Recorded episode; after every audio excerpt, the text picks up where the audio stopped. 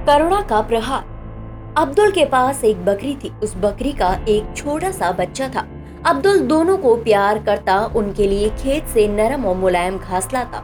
दोनों बकरियाँ घास को खाकर खुश रहती थी। अब्दुल को दूर से देखकर झटपट दौड़कर उसके पास पहुँच जाया करती थी।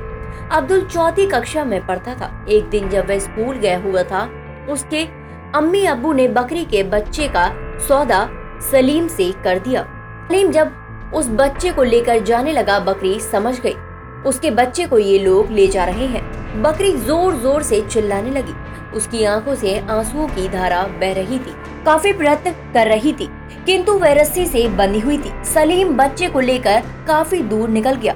बच्चा भी ज़ोर ज़ोर से चिल्ला रहा था। वह अपनी माँ को पुकार रहा था।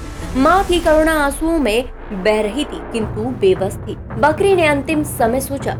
अगर अभी प्रयत्न नहीं किया तो वह अपने बच्चे से कभी नहीं मिल पाएगी। ऐसा सोचते हुए एक बार जोरदार प्रयास किया।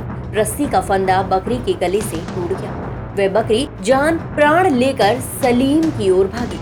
अपने बच्चे को देखकर बकरी ने सलीम पर जोरदार प्रहार किया।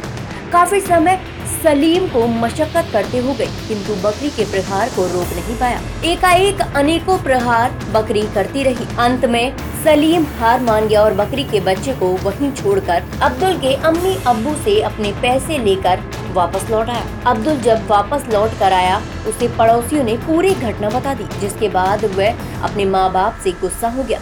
माँ बाप ने काफ़ी समझाया, किंतु उसने किसी की एक न सुनी, क्योंकि वह बकरी उसके लिए अमूल्य थे, जिसे वह बेचना चाह रहे थे। तो दोस्तों, माँ की करुणा के प्रहार से बड़ी से बड़ी शक्तियाँ पराजित हो जाती है। माँ अपने बच्चे के लिए अपना जीवन भी दांव पर लगा देती है।